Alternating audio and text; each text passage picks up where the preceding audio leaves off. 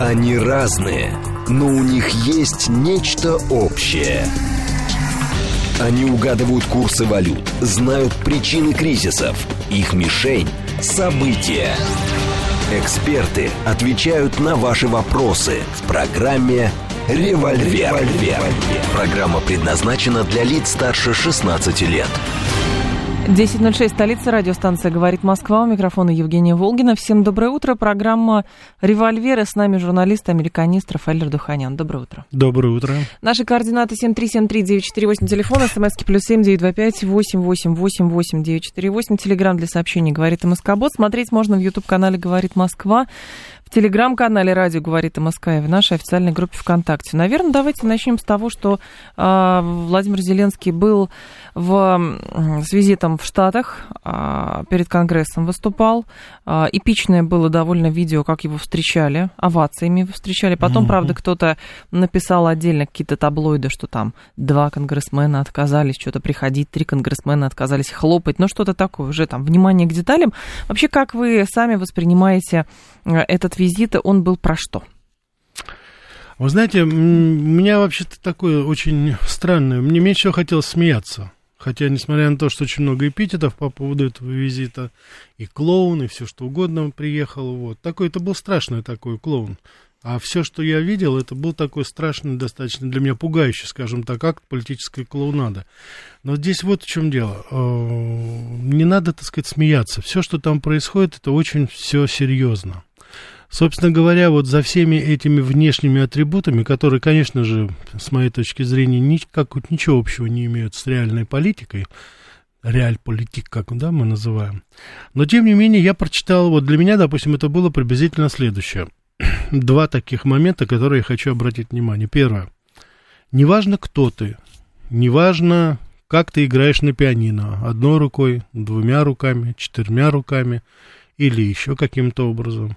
Неважно, в халате, в шлепках, в плавках ты пришел к нам в Конгресс, не имеет никакого значения. Если ты следуешь фарватеру нашей русофобской политики, как бы то ни было и что бы ни было, мы тебя признаем, ты наш сукин сын. И это, собственно говоря, месседж, наверное, практически всему миру сейчас, что, ребята, если вы с нами вместе в этой лодке русофобии, значит, вы можете быть кем угодно, что угодно, мы будем, как говорится, мы будем вам помогать, мы будем вам давать деньги, хотя у нас их уже и не так вроде бы и много, а может быть у нас уже совсем денег нет, но тем не менее, вы, как говорится, с нами, мы готовы пожертвовать вами для того, чтобы вы защищали наши интересы. Вот это так сказать, первый месседж, который я понял. И я думаю, что очень многие, глубокому сожалению, страны, особенно которые по периметру расположены нашей страны, России, мне кажется, что они вот считали это послание. И это какой-то уже, знаете, совершенно непонятно, напоминает мне этот человек с дудочкой, которых крыс ведет, так сказать, на убой. Ну, было что-то такое да. языческое, да, в Да, это было какое-то, это было какое-то абсолютно языческое, абсолютно какое-то, какая-то была метафизика, потому что обычно исходишь из каких-то, ну, реальных концепций, да, так я уже упомянул, реальной политики. Есть определенные интересы, есть определенные возможности, мотивация, то есть там есть определенные вещи, которые политология характеризует как основополагающие положения мироустройства. И нам он более-менее понятен. Мы понимаем, что такое сфера влияния, мы понимаем о том, что, так сказать, смена лидера. Там есть очень много концепций, которые, ну, достаточно mm-hmm. логичны. Они иногда, кстати, знаете, могут, может быть, не в нашу сторону, скажем так, развиваться. Но вот, допустим, в 90-е годы, ну, было совершенно ясно и понятно, что, допустим, западные страны, они стремятся нас обескровить, они стремятся забрать наши ресурсы. То есть там была определенная их логика. То, что сейчас происходит, оно непонятно. Почему? Потому что... Тоже тактика на обескровливание, например, России через затягивание Совершенно Совершенно верно. Но вот здесь есть одна проблема. Дело в том, что ту политику, о которой мы говорили, да, вот во время перестройки, угу. хотя она была откровенно антироссийская, ее проводили все-таки относительно профессиональные люди, такие как Джордж Буш старший, Бейкер и некоторые другие. Киссинджер тогда еще был активно вовлечен. А, вот. И э, там была, еще раз хочу повторить, была определенная логика. И, собственно говоря, в очень большой степени, следуя этой логике, мы в какой-то степени упустили, конечно, часть нашей страны, а с другой стороны, мы сумели сохраниться все-таки в том виде.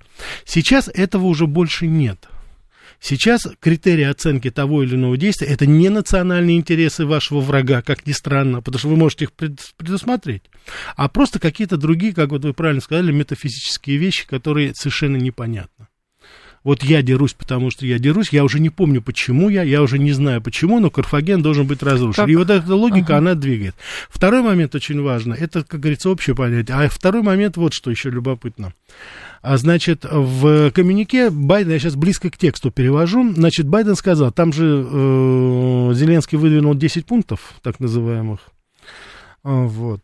И где он, так сказать, описывает э, условия, при которых, возможно, как с его точки зрения, какие-то там мирные переговоры, как будто их кто-то ждет. Так вот, там было, Байден сказал приблизительно следующее. Мы теперь будем помогать нашему а, так сказать, союзнику, исходя из позиции его плана. Вот это очень любопытно. According the plan, это вот очень любопытное заявление, потому что я думаю, что сейчас еще, помимо всего прочего, помимо того, что Байден, ну, что называется, привез живого человека, так сказать, показать, на что он деньги тратил все это время, чтобы его не упрекали за, так сказать, э, растранжирование денег налогоплательщиков, он еще, помимо всего прочего, сказал приблизительно следующее. Ты теперь сам по себе, мы тебе вроде бы будем помогать, но это теперь твой план. Это ты теперь его реализуешь. Так мне кажется, изначально у них так было, потому что э, после каждого, ну, например, какого-то там тактического тактического, а, тактической победы Украины. Соответственно, это выставлялось а, Киевом как повод для того, чтобы видите, как мы можем, давайте больше, потому что чем больше вы дадите, тем больше мы сможем. Совершенно Принципиально верно. ничего не меняется. Да, нет, здесь изменилось только одно. Дело в том, что он сейчас озвучил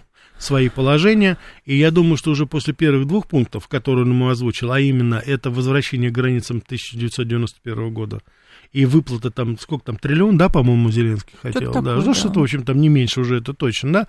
Я думаю, уже после этого, ну, по крайней мере, советники Байдена уже присели, и они поняли, что давай, как говорится, мальчик вперед, делай то, что ты хочешь делать, мы с тобой мысленно, мы с тобой там, может быть, финансово, даже, может быть, подкинем еще, так сказать, полторы системы Патриот или еще угу. что-то, но, в принципе, они поняли в данной ситуации, что это уже, что называется, отпустили по течению вот этого, это, так сказать, полена, и они уже, так сказать, поняли, что ничего они сделать уже здесь, в этой ситуации не смогут. И я думаю, что в какой-то степени они уже морально поставили крест на проекте Украина. Они будут его помогать, они будут делать все, так. что угодно. Но, по-моему, американцы уже сейчас в лице администрации Байдена поняли, что Украина, как суверенное государство, больше не сохранится. Ну, как бы просто изначально, если Украина воспринималась как некий проект, для самих штатов, поэтому я просто не вижу здесь никаких противоречий. По поводу планов, ну, это может быть, с другой стороны, демонстрация. Мы тебе доверяем, ты делаешь хорошо, нас это вполне устраивает, поэтому, пожалуйста, дальше реализуй их, и сообразно тому, каких успехов ты будешь достигать, мы, соответственно, будем тебе подкидывать дровишек. Это тот самый случай, Евгения, когда если ты победишь, мы с тобой, а ну, если да. ты проиграешь, простите, я вас не знаю. Ну, вот жертву это... демократии могут привести, конечно. Это все правильно, но сейчас это уже было совершенно четко артикулировано. Дело в том, что с этой минуты Зеленский играет свой план, он его, он его сам выдвинул. Более того, я думаю, что даже вот эти, э, так сказать, 10 требований, они были инициированы американской администрацией угу. для того, чтобы снять с себя все подозрения. Потому что Зеленский, наверное, наивно полагает, что его привезли туда для того, чтобы познакомить с общественностью, чтобы каким-то образом сыграть на вот этих чувствах, чтобы, так сказать, Думаете? дополнительно, да. На, на самом деле здесь был просто, знаете, такой отчетный период. Привезли, как говорится, знаете, тело, тело как тело как улика, вот такие, знаете, положения иногда, да, вот, вот они привезли, показали его, и все уже прекрасно понимают, что это уже, как говорится, не жилец, ну, в политическом смысле слова. Проблема только в том, Рафаэль, что как бы угодно мы Зеленского не называли там клоуном, не жильцом, марионеткой, а это же, знаете, ну, просто из серии, что этот человек все равно, который руководит государством, который, значит, мы считаем своим противником и хотим его победить. Поэтому, как э, в известных воспоминаниях маршала Жукова было сказано, когда там начали как-то там про Гитлера говорить, он говорит, слушайте, не вставляйте его смешным человеком, вот, потому что тогда к вам возникает вопрос, а что ж вы так долго этого клоуна победить не можете? Вот в чем Нет, дело. это совершенно верно. Если вы обратили внимание, персонально я сейчас ни о чем не говорю. Я сейчас говорю о, конце, о самой ситуации, в какой он попал. А здесь я с самого начала сказал, что картина-то она пугающая, скорее всего. Потому что я не хочу просто слишком далеко уходить вот в нашем, так сказать, э, в наших планах, что мы планируем, потому что если, допустим, самые утопические планы Зеленского здесь более-менее понятны, мне все-таки не совсем еще понятно, куда мы движемся и каким образом мы собираемся решать эту задачу, исходя вот из новой ситуации, которая сейчас складывается. Потому что с точки зрения пиара Зеленский добился своего с точки зрения пиара. На него весь добился. мировой пиар работает, поэтому было бы странно, вот. если бы он его не добился. Нет, в данной ситуации то, что он работает, ну, весь не весь, но в данном случае, опять же, здесь ситуация, как мы на это, на все реагируем. А мы в данной ситуации все-таки информационная поддержка наша, она все-таки, ну, мягко говоря, хромает. А, был еще любопытная статья Генри Киссинджера, который написал, что Россия в спектаторе, она большая, если кто-то хочет в оригинале почитать, я некоторые тезисы выделила отсюда. Он говорит следующее, что Россия на протяжении более полу полутысячелетия вносила решающий вклад в глобальное равновесие баланс сил. Историческая роль не должна быть принижена. Военные неудачи не устранили глобальный ядерный потенциал, позволяющий угрожать эскалации. Даже если этот потенциал уменьшится, распад России или уничтожение ее способностей к стратегической политике может превратить ее в территорию, охватывающую 11 часовых поясов, в спорный вакуум. Конкурирующие общества могут решить разрешить свои споры с помощью насилия. Другие страны могут попытаться расширить свои притязания с помощью силы, но все это в конечном итоге обернется хаосом. Это, кстати, по сути, ответ а, Киссинджера тем горячим головам а, в американском или европейском эстеблишменте, и на эту тему тоже пресса пишет, то ли Вашингтон Пост недавно, то ли Нью-Йорк Таймс. Там уже прям про раздел России речь идет. Там вот что-то такое, вот еще немножечко, и там 80 с лишним субъектов будет, и все. Буряты отдельно, э, там остальные все тоже отдельно. А Киссинджер пытается охладить эти горячие головы, говоря, что, ребята, не нужно будить лихо точно совершенно. Вы знаете, Женя, с самого начала хочу сказать, давайте мы вот этот наш медовый месяц любви к Генри Киссинджеру, давайте мы наконец завершим.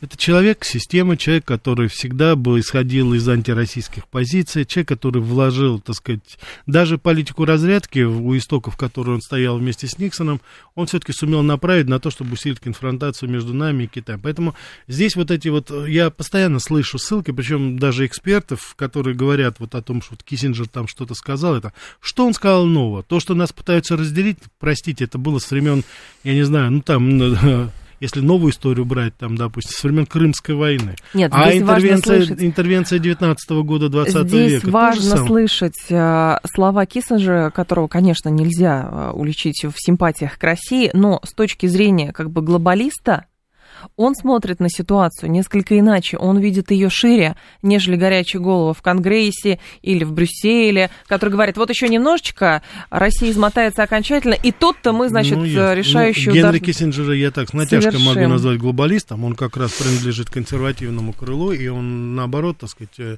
учитывая его э, биографию, он, наоборот, выступает с таких все-таки национальных позиций угу. Соединенных Штатов Америки, всегда выступал, это начиная свою карьеру еще молодым так сказать, аналитиком при Дуайте Эйзенхауэре, и уже потом работа в администрации и Никсона, и даже и Форда, и Картер успел поработать. Поэтому нет, в данной ситуации он совершенно конкретно говорит об интересах Соединенных Штатов Америки. То, что он говорит о том, что это невозможно, допустим, сделать, это, нас это не должно убаюкивать, потому что для нас здесь важно понимать, что если Генри Киссинджер сказал, что не нужно, допустим, иллюзий, это не значит, что они не будут пытаться это сделать. Они Нет, все конечно, равно это, это дискуссия внутри американского поля, вот о чем речь. Она в данной ситуации, Женя, к глубокому сожалению, эта дискуссия уже закончена. Весь истеблишмент, я уже вам сказал, особенно э, вопрос Украины, он консолидировал политический истеблишмент на в этой точке. А если мы с вами более глубоко заглянем на истоки украинского кризиса, мы с вами поймем, что это, в принципе, речь идет, опять же, о том же самом, ну, скажем так, так сказать, стремлении каким-то образом насолить Украине, э, России, и, соответственно, конечно же, их мечта для того, чтобы использовать Украину как такой, знаете, так сказать, зубодробильный аппарат для того, чтобы он был направлен уже против России. Так что здесь все ложится в общую канву. Он говорит о том же самом, он говорит о противостоянии. Единственное, что он говорит о том, что нужно осторожно рушить Россию. Не надо такими кавалерийскими наскоками, а надо аккуратненько, осторожно. И я, кстати, не знаю, что опаснее для нас, потому что вот эти, так сказать, знаете, э, ссылки на какие-то здоровые силы в Соединенных Штатах Америки, они меня, так сказать, несколько удивляют. Нету там, к сожалению, глубокого... А я не воспринимаю да. заявление Киссинджера как повод для расслабления. Ну, вы сказали, что он э, охладит чьи-то головы. Он ничьи головы охлаждать не собирается. Мы выбираем между антироссией и русофобией. Вот наш выбор. Киссинджер это, да, это такая здоровая, хорошая такая добротная антироссия, да, которую он и, собственно говоря, а, так, нет... рупором, который, как бы сказали, он является. Киссинджер прав, сейчас ситуация похожа на 80-е, Аланил говорит на 80-е, а что там? Ну, может быть, э, кризис, э, помните эти американские ракеты в Турции, 80-е годы? Да, да, 80 да. Конец 70-х, начало 80-х. Почему нет? После чего договор РСМД был создан, например. Ну, нет, там это же были першинги, это были в Германии, mm-hmm. да, наверное, это имеется в виду. Э, размещение да. ракет средней дальности. Да, да, да, Турция нет, Турция это Карибский кризис.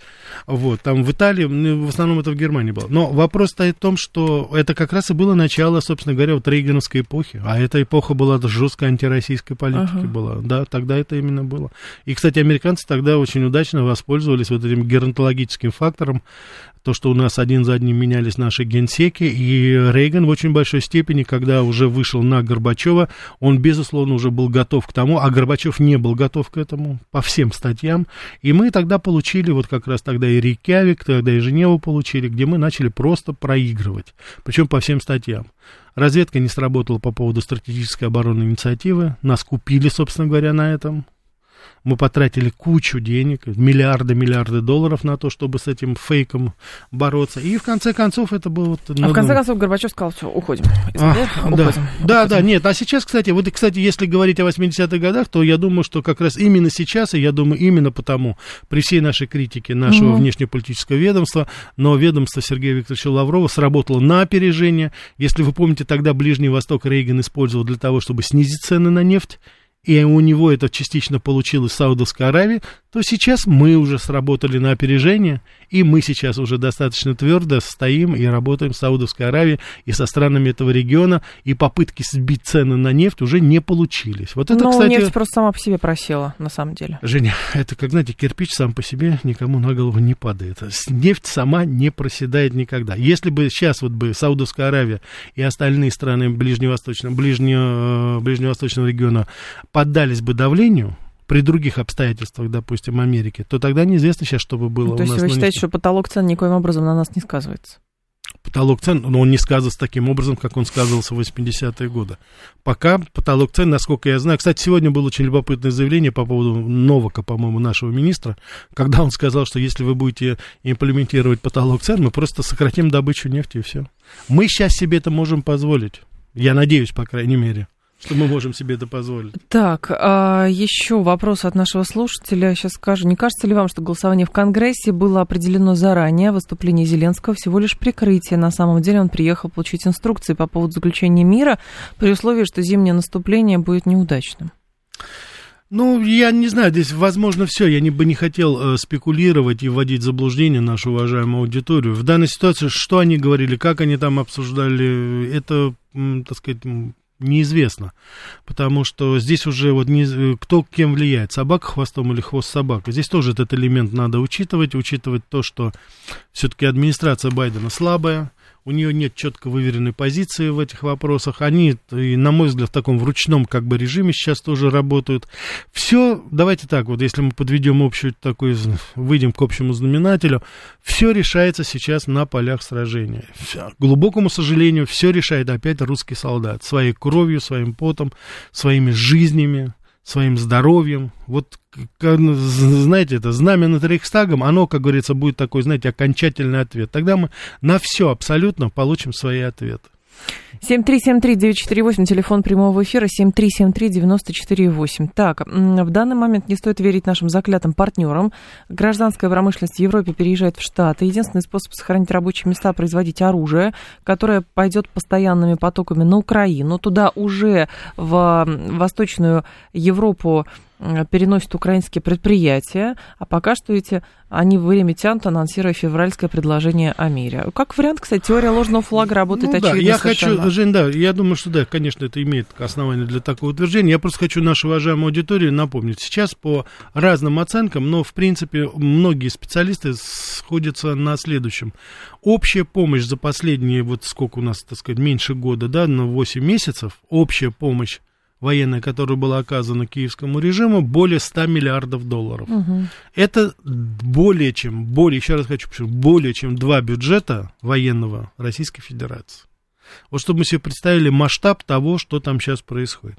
И я просто поражаюсь, каким образом это все перебрасывается сейчас на Украину.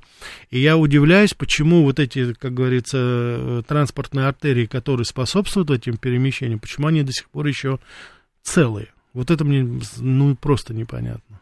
7373948, это телефон прямого эфира. Так, еще, а, то есть украинского, а, значит, ну, слушатель тот говорит как, украинского дурачка привезли в Сенат покуражиться, или дурачки все-таки украинцы, которые погибают за своего дурачка, а он не дурачок вовсе, говорит Эдмон.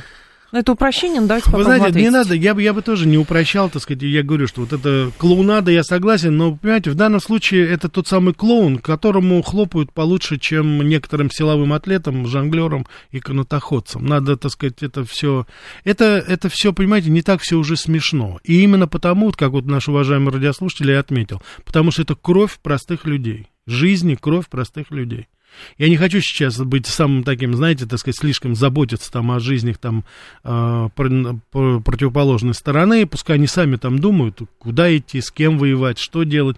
Но это, это, это кровь, это слезы, это горе, и для кого, как всегда, кому война, кому мать родная.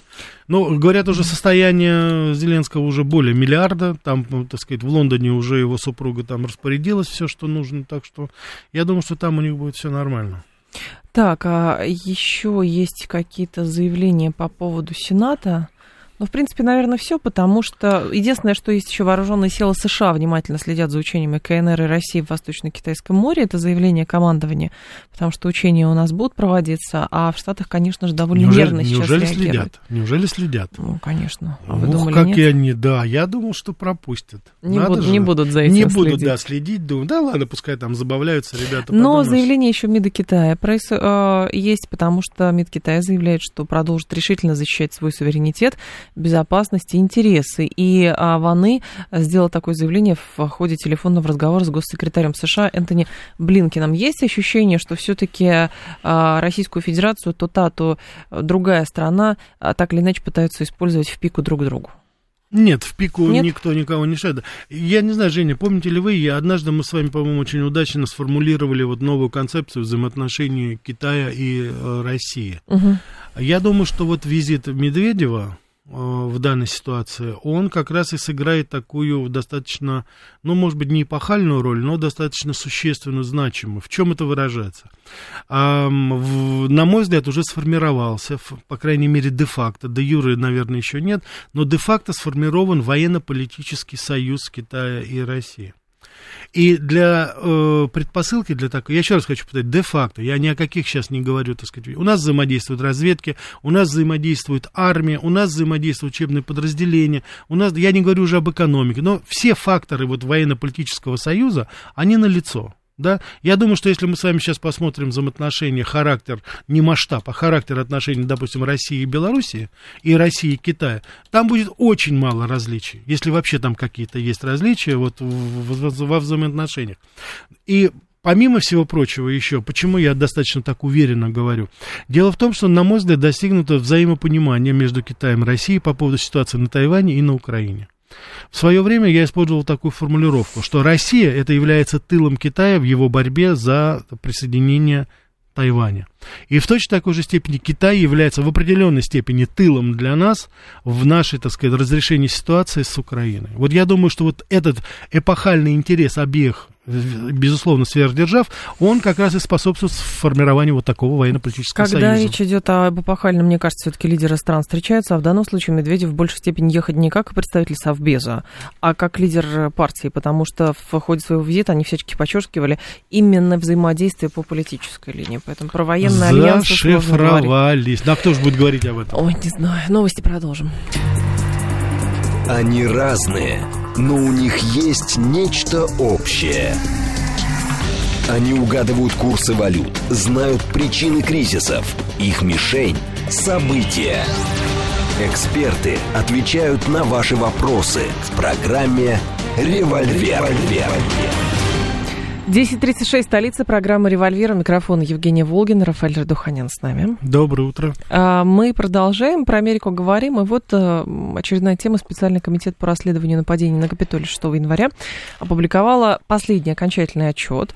А, значит, и в заключительном докладе, который стал итогом 18-месячного расследования, подробно изложены выводы комитета о протестах в Капитолии. И утверждается важно, что бывший президент Дональд Трамп сыграл ключевую роль в их мотивировании. Центральная причина, практически Ленин практически на броневичке.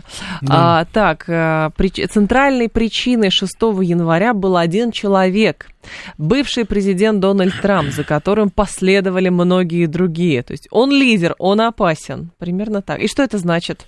Ну, дожали, дожали нашего Доня, бедного Жень, дожали. Да я думаю, что он ожидал Сколько этого. мы с вами говорили об этом, дожали они его, по крайней мере, политическую карьеру они ему практически перекрыли, и сейчас это уже видно, рейтинг его среди республиканцев уже падает еще ниже, по-моему, потому что там в районе 30% поддерживают, а в свое время это было подавляющее большинство, там до 70% поддерживало. Они своего добились, но вы знаете что, это первая победа для либералов, они зря это это сделали. Угу. Дональд Трамп, он им был не опасен в этой ситуации, потому что у него была такая персональная вендетта все-таки. А вот э, они сейчас, то, что они подобными шагами усилили Десантиса, это точно. Почему? Э, значит, дело в том, что это сейчас стал э, харизматичный, абсолютно незапятнанный, чистый, не замешанный в скандалах в прошлом 44-летний а, энергичный консервативный лидер, которого Америка очень-очень давно не видела. Я думаю, что это очень совершенно нормально проводить параллели с Рональдом Рейганом в данной ситуации. Точно так же Рональд Рейган стартанул с поста губернатора Калифорнии, э, Десанти стартует с поста губернатора Флориды. А, харизма, поддержка вопреки всему абсолютно, вот. И э, народная популярность, и политическая популярность. Вот это очень важно. То есть его любят и финансовые круги, которые сейчас переключаются с Дональда Трампа на Десантиса, и его любит народ. Вот это очень важно. И вообще, так сказать, он, он сделал потрясающую вещь, э, Десантис. Я надеюсь, что это было, так сказать, в его политтехнологии. Он не работал на свой собственный имидж. Он очень хорошо сыграл на имидже штата, которым он руководит. Те реформы, которые он ввел там, а это вот касается, мы с вами, Женя, говорили по поводу э, запрета пропаганды ЛГБТ, гей-культуры там, вот, он, так сказать, он очень, очень, так сказать, вовремя сыграл на таких, знаете, э, оппозиционных чувствах консервативной части Америки, и он прекрасно понимал, что это большинство, это так и есть, это молчаливое угу. большинство. И вот сейчас весь народ молится на Флориду, потому что во Флориде, во-первых, очень много людей переезжает сейчас туда. Мы с вами в свое время освещали этот процесс, когда из Калифорнии, из Нью-Йорка люди переезжают в Техас, люди переезжают э, в, во Флориду. Но с Техасом немножко другая ситуация, хотя губернатор Эббот тоже был очень популярен, но мы с вами знаем, что у него тяжелый физический недуг после автомобильной катастрофы, он у нас прикован к креслу, так я не думаю, что здесь так сказать, у него просто физически хватит сил на э, президентскую кампанию, и он и не стремится сейчас.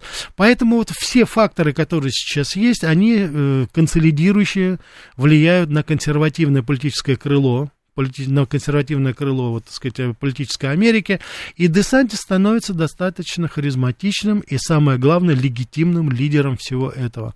В то время, когда эти шавки сейчас набросились на, ну, так сказать, извините за такую фривольность, политические шавки набросились на Дональда Трампа, Десантис совершенно спокойно, законно идет к своей намеченной цели. Ну, а вот этот э, итоговый доклад, он разве ставит окончательный крест на перспективах да, Трампа? Да, дело в том, что да, там, значит, что получилось? Случилось? Э, они долго держали своего так называемого туза в рукаве. Этим тузом оказалась Кассиди Хатчисон, это заместитель Марка Меду, начальника э, администрации Трампа в свое время.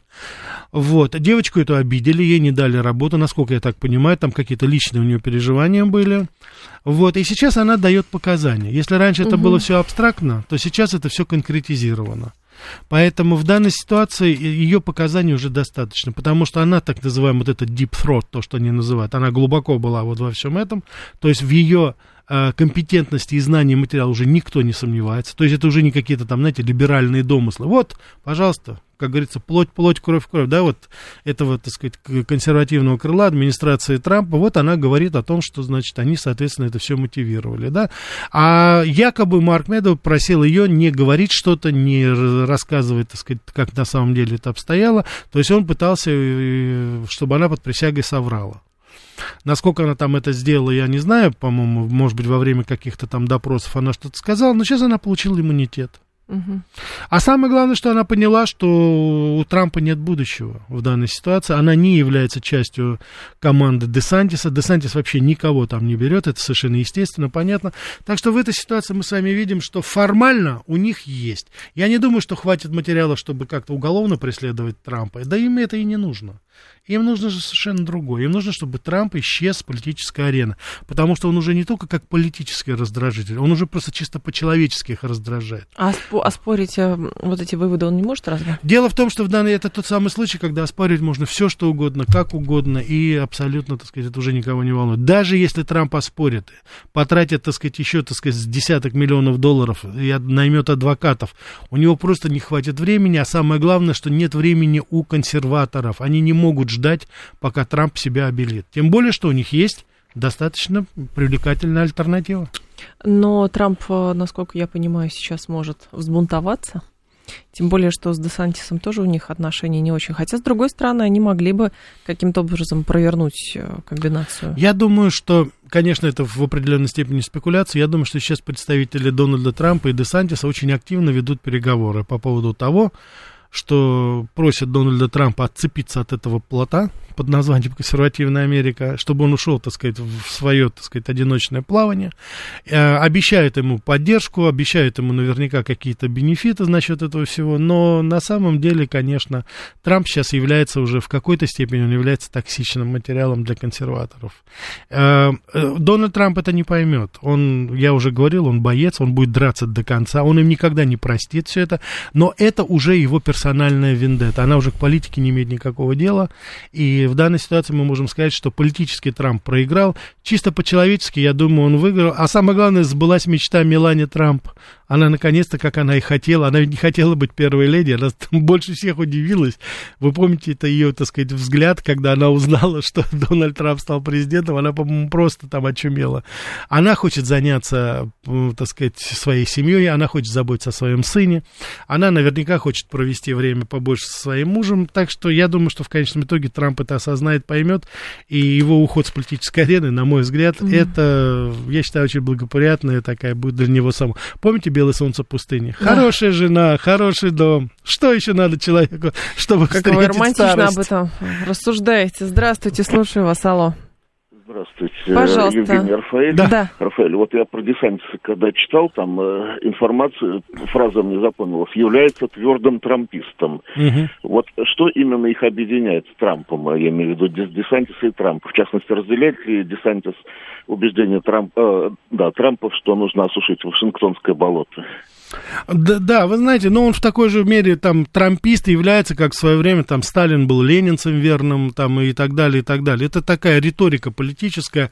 Когда Трамп был на пике своей карьеры, то тогда, конечно же, Десантис был, так сказать, сторонником Трампа. И, в принципе, в целом, они разделяют одинаково консервативные ценности. Здесь противоречия никакого быть не может. Мы сейчас говорим о политтехнологии, мы говорим о президентских выборах как таковых. А так оба они придерживаются консервативных взглядов. Поэтому в данной ситуации, если учесть, что и тот, и другой все-таки, ну, со всеми оговорками, являются консерваторами, здоровыми такими, то в данной ситуации мы с вами прекрасно понимаем, что да, Трамп э, и Десантиса можно назвать трампистом в точно такой же степени, как... Вот единственное, что, знаете, все-таки различие. Э, Десантис это все-таки человек структуры, человек партии республиканской. А Дональд Трамп, он у нас немножечко... Дис, да, он дистанцируется. Он даже несколько раз заявлял, что если республиканская партия меня не выдвинет, я независимым пойду. Кстати, если кто помнит, в 2016 году, когда Дональд Трамп был у нас во время президентских дебатов, у него был, ему был задан вопрос, я помню, а скажите, если вас республиканская партия не выдвинет, вы будете баллотироваться на пост президента? Он говорит, да. Угу. Я бы найду тогда другой вариант, чтобы выставить свою кандидатуру. Поэтому здесь просто, знаете, формально они, может быть, различаются, а по сути, да, они консерваторы, республиканцы в какой-то степени. Мне кажется, что у Десантиса шансов еще больше, просто потому что он еще и молод. Тоже, да, Женя, я думаю, это очень точно подмечено, потому что американцы все-таки немножечко устали, да, они устали. От геронтократии. От геронтократии, да, потому что, кстати, ну, вы же не помните, а у нас это, я помню это время, когда на генсеке у нас сменялись один за одним, мы уходили в мир иной, но нам действительно просто хотелось. Я думаю, это в какой-то степени вот эффект Горбачева и сыграл. Нам кого угодно, комбайнера, кого угодно дайте, но чтобы ему было до 60. Ну вот мы и получили чертиков табакерки. Так, а были ли в политической истории Америки битвы между республиканцами и демократами, подобные по грязи и накалу, что сейчас идет между Байденом и Трампом? Да, безусловно. Каждые да. выборы в той или иной степени являются абсолютно грязными.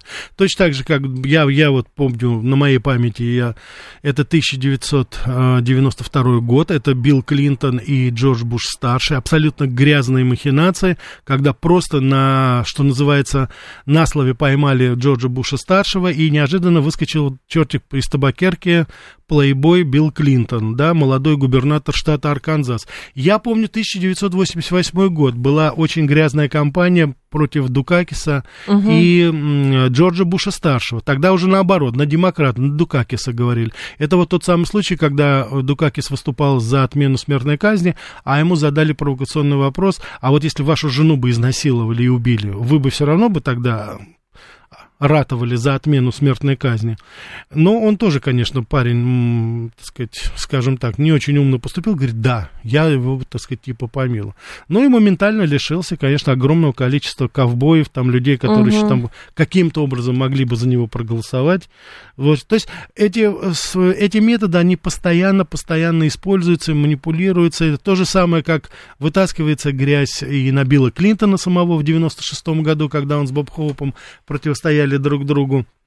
Боб Хоупа обвиняли в том, что у него, значит, там незаконно рожденная дочь, что он непонятно там каким-то. То есть это все э, совершенно нормально На является находится какой-то Абсолютно компромат. всегда. А абсолютно. самое главное, неужели это работает? Ну, то есть, ну, даже там какой-то незаконно рожденный, и что? Жень, вы знаете, я вам Рожденный. хочу сказать, вот это один из тех э, парадоксов, которые я наблюдаю вот ну, в своей ты можешь профессии. развязывать такие войны, ты можешь все, но если у тебя Жень, какой-то незаконно рожденный ребенок, все, твоя политическая карьера приходит совершенно крах. Верно, ну что, это какая-то вообще Совершенно верно, да. Или вопрос задается, а вы, говорит, сортируете мусор? Нет, ну все, тогда, ну все, вы не значит, зеленый, да, вы уже не зеленый, вы уже идите отсюда. Женя, каждые выборы, вот любые, это и президентские, это и сената выборы, там промежуточные выборы, так называемые, каждый раз огромное количество очень умных политологов, очень умных политтехнологов да. говорят, да не надо слушать это, почему мы ведемся на какие-то провокации, да мы должны быть выше этого, мы должны смотреть в суть программы человека, мы должны увидеть его там, то-то-то. Все говорят это, и все дружно вступают на те же самые самые грабли, как только вы, вы, значит, вытаскивается за несколько дней какое-нибудь грязное белье, моментально начинается отток, и моментально люди начинают реагировать. Причем каждый считает и говорит, нет, ну я-то понимаю все прекрасно, но вот вы понимаете, что понимаете, никто ничего не понимает. 7373948, телефон прямого эфира. Давайте вас послушаем. Здрасте. Алло. Здравствуйте, Усам Пожалуйста. Да. Добрый день. Я хотел бы знать мнение Рафаэля по поводу деятельности официального представителя МИДа Марии Захаровой. Я уж не говорю о том, что в очередной раз она вчера Зеленского оскорбила, но вот ее вот эти э, всякие эпитеты в отношении разных государств носят, на мой взгляд, разрушительный характер. Она профессии перепутала, она публицист, но не дипломат. Понятно, спасибо. Но это по поводу, мы с вами неоднократно обсуждали тренды вот эти вот, то, как э, в публичном поле да. выражаются Значит, я хочу, я лица. хочу вам сказать, ну, судя по всему, во-первых, усомнившийся Макар, насчет э, вашего мнения на Марии Захаровой, вы вовсе не сомневаетесь, по-моему, у вас уже достаточно сложилось такое впечатление об этом, вот. Так что я вам хочу сказать одну вещь, это касается и журналистов, это касается и, э, так сказать, государственных вот детей. Очень сложно и, на мой взгляд, не совсем, так сказать, все-таки нормально вот за глаза обсуждать и говорить, допустим, о том или ином деятеле. Тем более, что у меня есть возможность и иногда, так сказать, и лично высказывать свое мнение по этому Нет, поводу. с другой стороны, это публичный человек, мы же с вами публично про Конечно, Джан Псахи да, говорили, конечно, что конечно. это за явление такое. Да, я хочу сказать, что если вопросы у меня, да, давайте так я задаю, если у меня вопросы, допустим, к внешнеполитическому ведомству по поводу того, каким образом это представляется, да, есть, безусловно, очень много есть вопросов, которые я бы хотел бы задать и услышать ответы на это. И это касается и Марии Захаровой тоже. Просто мир стремится к упрощению. Вот мне кажется, это так. Э, Дмитрий Анатольевич Медведев сегодня сказал, что потолок цен на газ дура... это дурацкое решение. Вот слово дурацкое. И что, ну, дальше лавочку закрываем, больше ничего. Ну, вот почему-то такие слова сейчас кому-то кажется, ка... мое впечатление такое, что такими простыми словами можно как будто бы достучаться до сердец народа. Но, с другой стороны, это демонстрирует еще и недооценку собственной аудитории, Безусловно. потому что аудитория любит, когда с ней разговаривают а, уважительно. Более того, уважительное отношение даже к собственному там противнику и прочее, ну, это тоже определенный Я элемент хочу сказать, что у нас действительно сейчас в очень большой степени на информационном пространстве многие мои коллеги, к которым я с уважением отношусь, ну, они просто закусили уже у дела в формулировках, в формальной части. При всем при том, зря. вот, не, неизвестно, каким образом все это происходит, неизвестно, для чего это делается, но я, то, что это не помогает нашему делу, это точно. А, 7373948, телефон прямого эфира 7373948, по коду 8495. Так, демократы не допустят Трампа к выборам. В момент выборов начнут следствие по четырем пунктам, которые хотят ему вменить по якобы мятежу. Ну что, в тюрьму будут сажать, что ли? Ну это вряд ли. Но мы уже сами говорили, Мне что кажется- это уже фактически началось, потому что сейчас будет комиссия, если Конгресс, она и специальный прокурор выступит с этим, это будет уже руководство к действию Департамента юстиции, так что там может быть абсолютно все, что угодно. А, слушаем вас, здравствуйте. Алло, Здравствуйте. пожалуйста. Евгений Москва. Да. Да, Евгений? Скажите, пожалуйста, вот вы сказали, что к противнику нужно относиться уважительно. А как это понимать?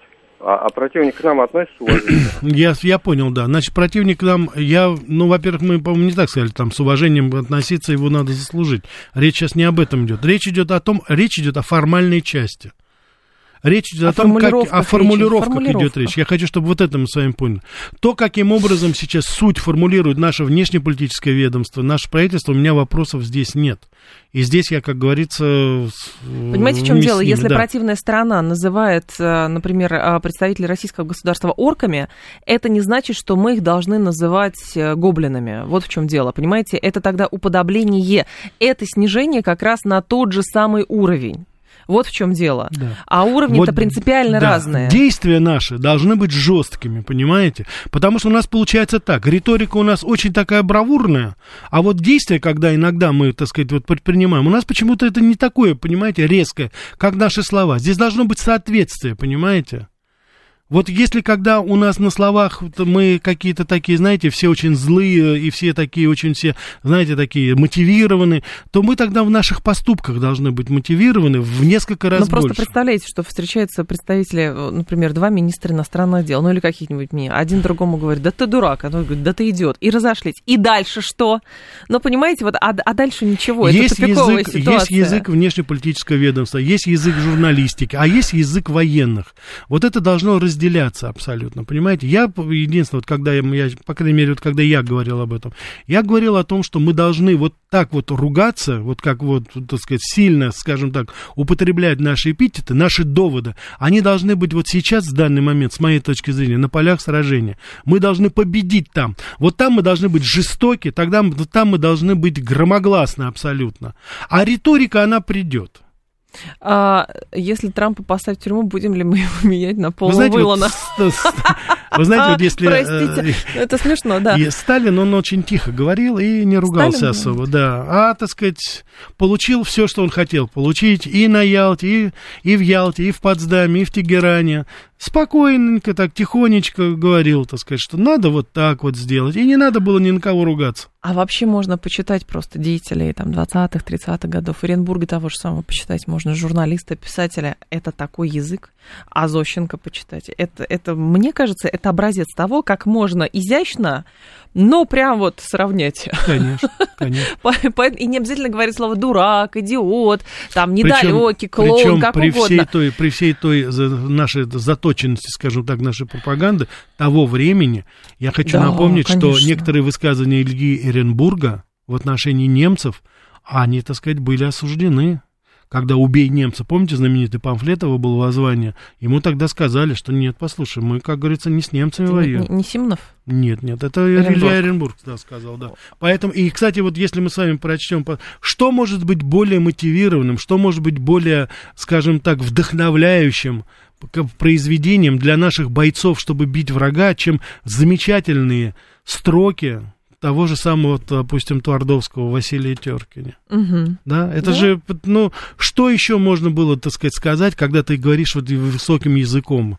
Что можно было еще сказать лучше там, допустим, о том, а, как надо воевать и что нам нужно делать, там, в стихотворении Симонова, допустим, «Жди меня». Понимаете, вот мы об этом сейчас говорим. Конечно, я понимаю сейчас, да, там, поэтика, риторика, не время, там, да всегда время для этого, потому что если в то время писали, если в то время говорили об этом, а уж поверьте мне, тогда было гораздо сложнее. Значит, все-таки это, значит, было востребовано народом. Вот давайте мы будем требовать, чтобы это было все. А, так, еще. Сейчас скажу. Нет желания посадить Трампа, но затянуть период выборов, это да, говорит Адам. Так нет, выборы пойдут по-своему. У нас есть, мне кажется, ошибочное представление о том, что если вот против Трампа что-то завязывается, поэтому они на всякий случай даже что-то отменят. Да нет, это просто несколько, это знаете, как одна сцена, а там разыгрывается одновременно несколько мизансцен. Вот, но с- проблема, да. проблема Трампа, она в- будет в рамках праймерис, так Конечно, называемых партийных конечно. выборов. Поверьте мне, вы после того, когда пройдут праймерис республиканской партии, мы забудем обо всем этом и даже вспоминать не будем. Ну, и это, это, я считаю, совершенно нормально, потому что ситуация складывается вот подобным образом. Хотя, конечно, знаете, я вам хочу сказать, от Дональда Трампа можно всего ожидать. Он может, конечно, какой-нибудь фортель выкинуть здесь. И я вот не знаю, я так вот сейчас, знаете, не- краешком глаза смотрю на, так сказать, э, действия Илона Маска, потому что Илон Маск это Трамп в бизнесе, понимаете? Вот если эти две гремучие свеси соединятся каким-то образом, то это будет очень любопытный тандем в Америке. Ну, а с Маском сейчас что? Ну, там пытаются какой-то компромат найти, там что-то. Он, Ну, мы он вами- кого-то банит, а, значит... Мы же с вами, э, помните, да, говорили, на него да? жалобу подают. Да, российскую карту будут обыгрывать, личные отношения начнут, и вот будет, как говорится, конечно, давление на финансово на него.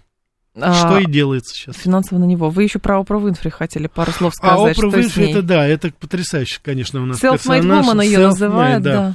Это к вопросу о том, мы часто говорим о социальном расслоении в Америке, и уважаемые радиослушатели иногда нас одергивают, Жень говорит, да что такое?